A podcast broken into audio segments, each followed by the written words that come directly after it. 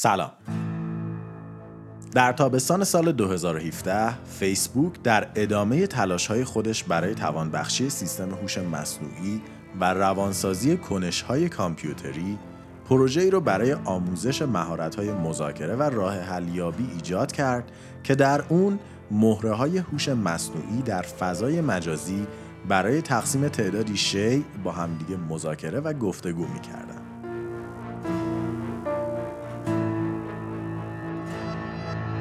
اما تنها بعد از یک مدت کوتاه محققین فیسبوک مجبور شدن پروژه رو تعطیل و سیستم های هوش مصنوعی رو به شکل کامل از شبکه قطع کنند. چرا که اونا یه زبان جدید اختراع کرده بودن و داشتن مخفیانه با هم حرف می زدن. مقوله هوش مصنوعی در دومین دهه از قرن 21 خیلی سریع از یک شگرد بامزه دنیای دیجیتال و یک ابزار سرگرم کننده تبدیل به یک تهدید جهانی شده. تهدیدی که ممکنه وجود نسل انسان رو به خطر بندازه و به بزرگترین دشمنش تبدیل بشه. در این قسمت ما می‌خوایم این پدیده رو معرفی و صحت این شک و ترس ها رو بررسی کنیم. پس با ما همراه باشید.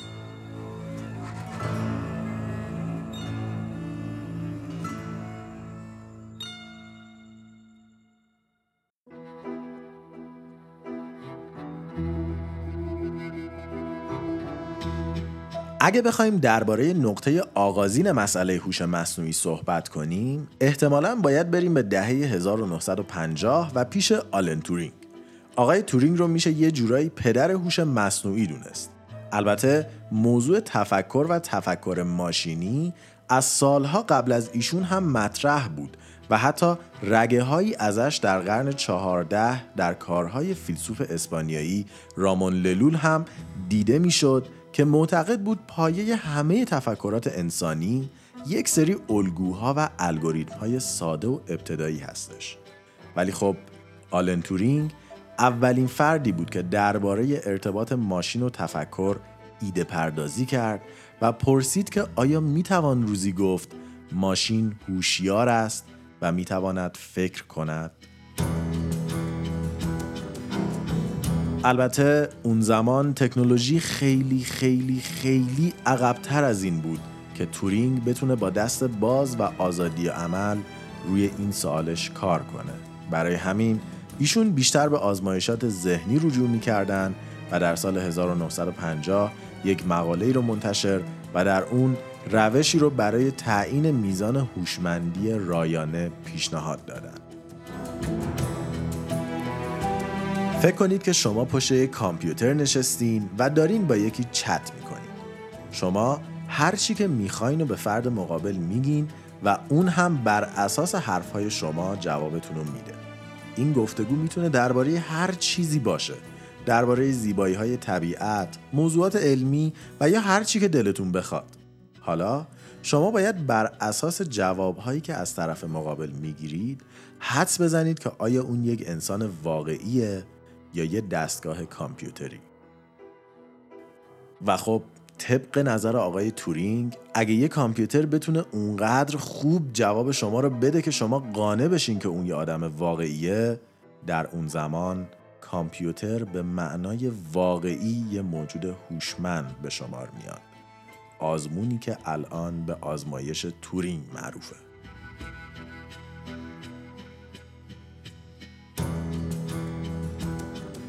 البته این شروع یه جور شروع غیر رسمی این مسئله بود چرا که هوش مصنوعی به معنای واقعی کلمه شش سال بعد در کنفرانسی در دانشگاه دارتموس ارائه شد و هوش مصنوعی برای اولین بار مطرح و استفاده شد. کنفرانسی که تمامی شرکت کنندگانش نسل بعدی محققین و فعالان این حوزه رو تشکیل می‌دادند. محققانی که معتقد بودند به فاصله یک نسل میشه کامپیوترهایی رو ساخت که از لحاظ هوش و توانایی ذهنی با انسان برابری می‌کنن.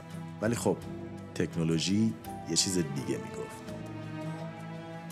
سرعت پردازنده ها و قدرت کامپیوترهای دهه 60 و 70 اونقدر کند و مزخرف بود که سرمایه گذاران، محققین و به طور کلی مردم علاقه خودشون رو به موضوع هوش مصنوعی از دست دادن و رفتن سراغ موضوعات دیگه مثل واقعیت افزوده و اینا و هوش مصنوعی حدود 6 سال و در بازه‌ای که الان زمستان هوش مصنوعی شناخته میشه به فراموشی سپرده شد و تقریبا از صحنه تکنولوژی محو شد.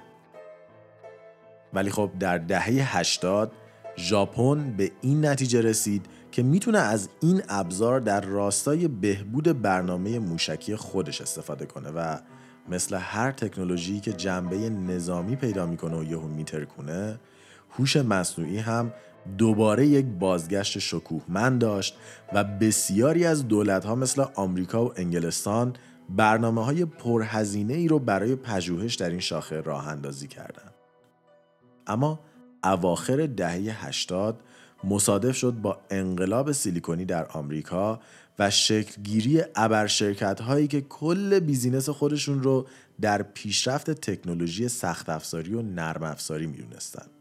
یکی از این شرکت ها IBM بود و تصمیم داشت که با سخت افزار خودش و هوش مصنوعی یه هنرنمایی شگفتانگیز انجام بده.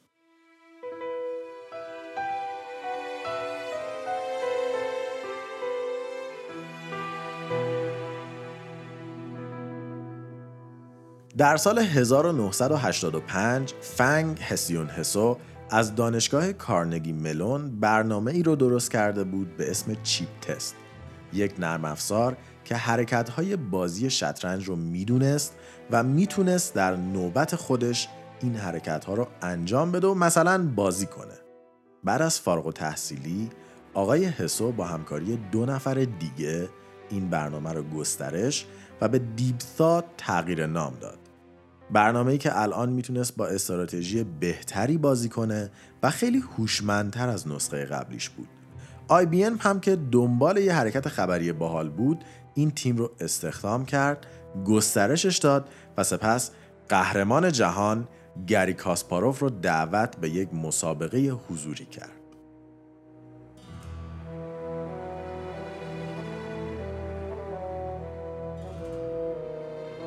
کاسپاروف روسی یکی از بهترین شطرنج بازان تاریخ تا اون زمان بود و کمتر کسی تونسته بود که اونو شکست بده. ولی IBM اعتقاد داشت که می‌تونه با Deep Thought که الان دیگه Deep Blue نامیده می‌شد به رقابت با این نابغه بره و پیروز بیرون بیاد. کاسپاروف و Deep Blue در سال 1996 به مصاف همدیگه رفتن و اولین رقابت ماشین و انسان برگزار شد. اولین ست از 6 ست بازی رو Deep Blue پیروز شد و فک جهان افتاد. برای اولین بار یک ماشین به انسان غلبه کرده بود و تازه نه هر انسانی یک انسان نابغه که قهرمان شطرنج جهان بود. اما کاسپاروف امید خودش را از دست نداد. اون تمرکز خودش رو روی بازی بیشتر کرد و بعد از یک باخت دو مساوی و سه پیروزی تونست Deep Blue رو شکست بده و انتقام ست اول رو بگیره. اما IBM تقاضای یه فرصت دیگه کرد تا بتونه قدرت دستگاهش رو نشون بده و کاسپاروف هم قبول کرد. در این فاصله IBM تا جای ممکن Deep Blue رو update کرد و هرچی الگوریتم شطرنج می‌تونست رو به اون تزریق کرد و این دوتا یک سال بعد دوباره به سراغ همدیگه رفتن. اما این بار این کاسپاروف بود که بازنده ماجرا بود و دیپ بلو تونست سه به دو و تنها با یک تصاوی قهرمان شطرنج جهان رو شکست بده و برای اولین بار آژیر هوش مصنوعی رو به صدا در بیاره. دستگاهی که نه تنها تونسته بود به قدرت انسان برسه بلکه اونو رد کرده و به انسان غلبه کرده بود.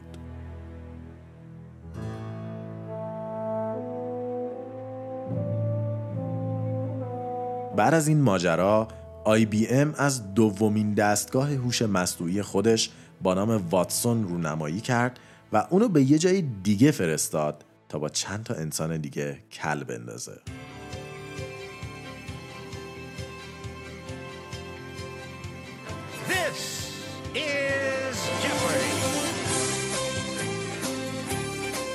برنامه جپردی یه مسابقه برای سنجش میزان اطلاعات عمومی افراد هستش و شرکت کننده ها با پاسخ دادن به سوالات مختلف جایزه بیشتری رو برای خودشون کسب می‌کنن. واتسون به ترابایت ها اطلاعات مختلف شامل کل ویکیپدیا دسترسی داشت و جوری طراحی شده بود که بتونه سوالات مختلف رو به هر شکلی که ارائه می شدن تشخیص بده و با ارجاع به اطلاعات دیتابیسش یه پاسخ به زبان محاوره براشون طراحی کنه.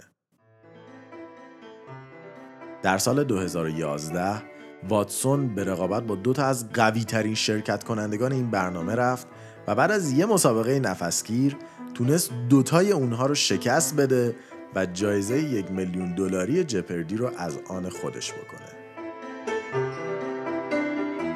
اما سوالی که الان پیش میاد اینه که چه چیزی این ربات ها رو انقدر هوشمند می‌کنه؟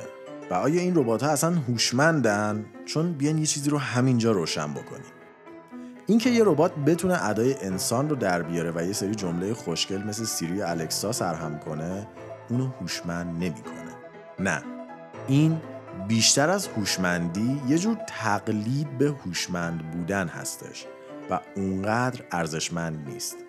هوشمندی واقعی اینه که یه دستگاه بتونه با گذر زمان تجربهش رو افسایش بده و یاد بگیره و بتونه داده های ورودی خودش رو بررسی و بر اساس شواهد و تجربیاتش به بهترین خروجی ممکن برسه. فرایندی که نیازمند یه مهارت خیلی خاص هستش. مهارت یادگیری ماشینی.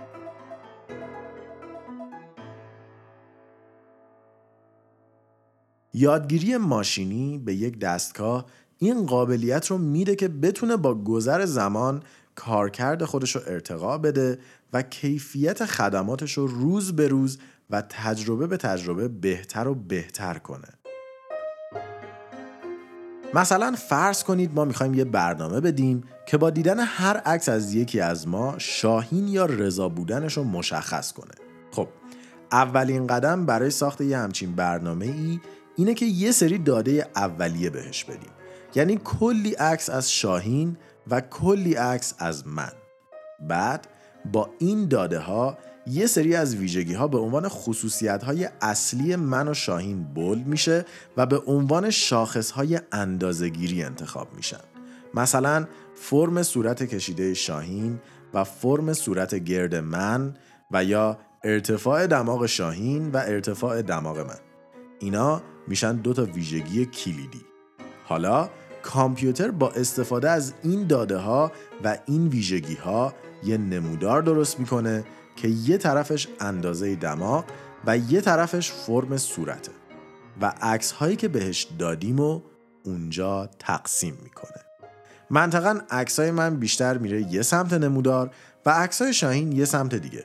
و یه سری عکس بیکیفیت هم اون وسط باقی میمونن که جزئیاتشون خیلی قابل تشخیص نیست. با توجه به این جداول و نقاط توش کامپیوتر یه نمودار رسم می‌کنه که مرز من و شاهین بودنه. و هر عکسی که طرف من باشه رو میگه منم و هر عکسی که طرف شاهین باشه رو میگه شاهینه. اما این کل ماجرا نیست.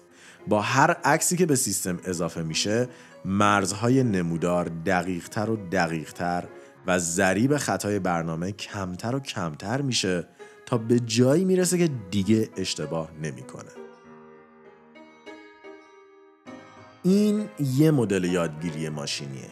البته یه مدل خیلی راحتش. حتی اگه یه معلفه دیگه به صورت ما اضافه شه نمودار سبعدی و خطوط مرزش مدل های پیچیده ریاضی میشن.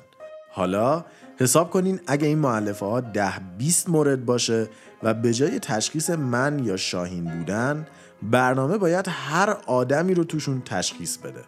این دیگه کاری نیستش که با یک یا هزار تا انسان بشه انجامش داد. و مهارتیه که فقط با یادگیری ماشینی قابل انجام دادنه مهارتی که امروزه در همه چی از پیدا کردن ایمیل اسپم تا پیشنهاد خرید آمازون و یا حتی تشخیص بیماری های حاد با توجه به داده های پزشکی ازش استفاده میشه. البته اینا با همه پیچیدگی هاشون هوش مصنوعی ضعیف به حساب میان به خاطر اینکه در بهترین حالت ممکن دارن یک کار انجام میدن. مثلا نمیشه از برنامه ترجمه گوگل انتظارش که پیشبینی آب و هوا رو براتون انجام بده یا از سیری نمی‌تونین بخواین که براتون کیتی پری بخونه. اونا میرن توی شاخه هوش مصنوعی قوی. چیزی که تا الان هیچ سیستم کامپیوتری نتونسته بهش دسترسی پیدا کنه.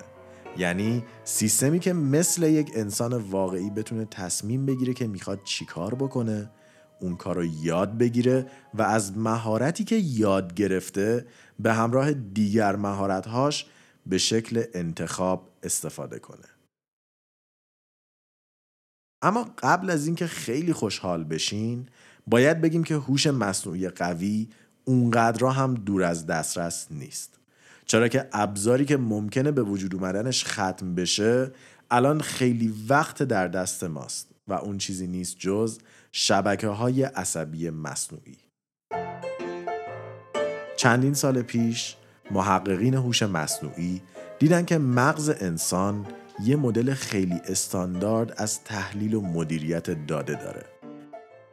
این سیستم از شمار زیادی عناصر پردازشی فوق‌العاده به هم پیوسته با نام نورون تشکیل شده که برای حل یک مسئله با هم هماهنگ عمل می‌کنن و توسط سیناپس ها و به کمک ارتباطات الکترومغناطیسی اطلاعات رو منتقل می‌کنن.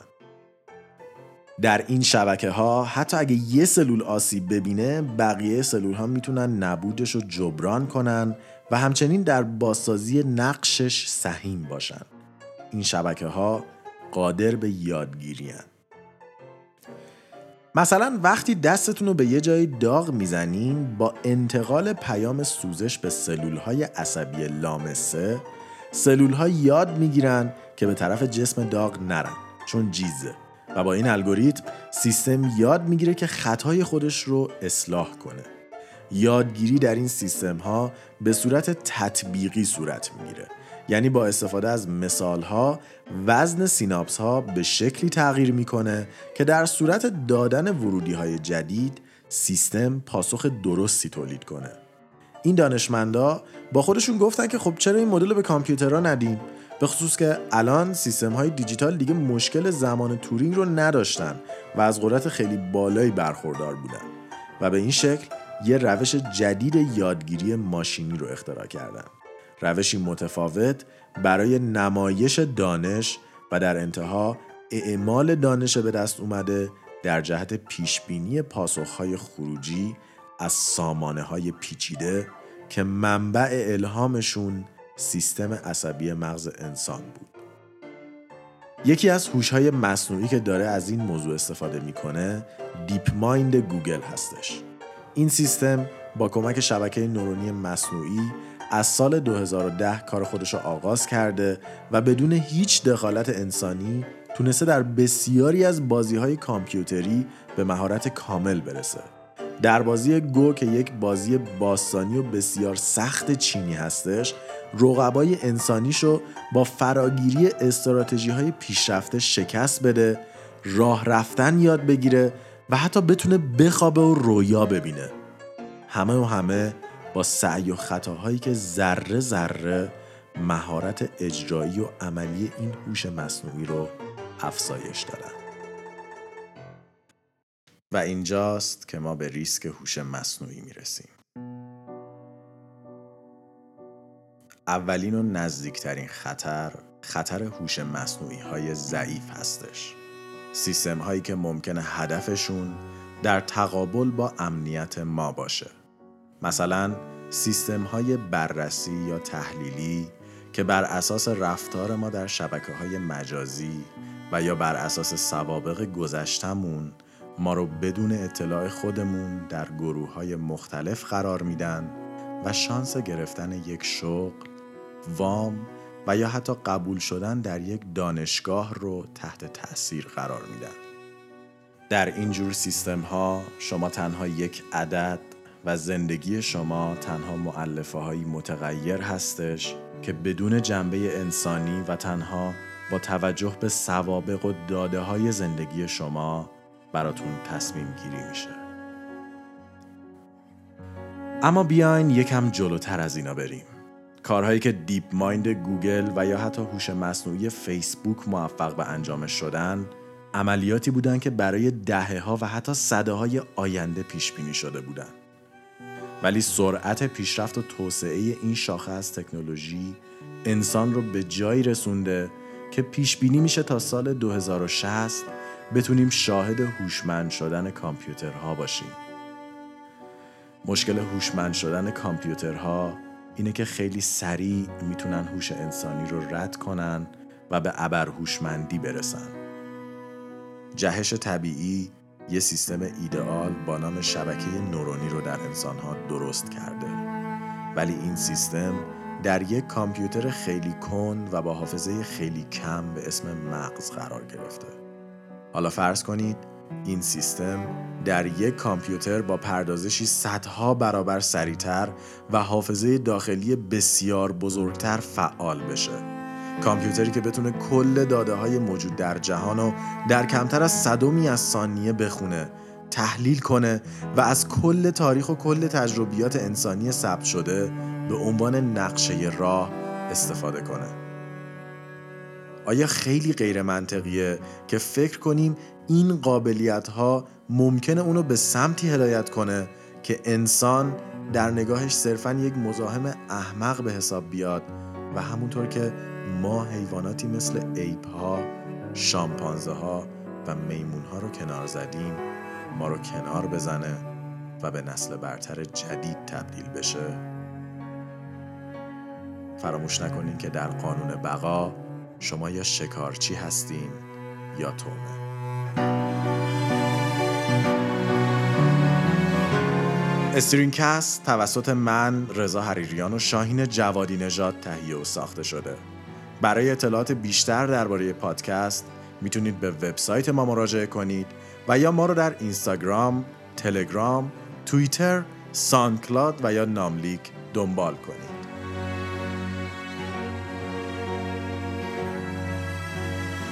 اگر دوست دارید درباره مقوله هوش مصنوعی بیشتر بدونید، توصیه می‌کنیم که حتما کتاب Superintelligence، مسیرها، خطرها و استراتژیها نوشته نیک بوستروم رو بخونید.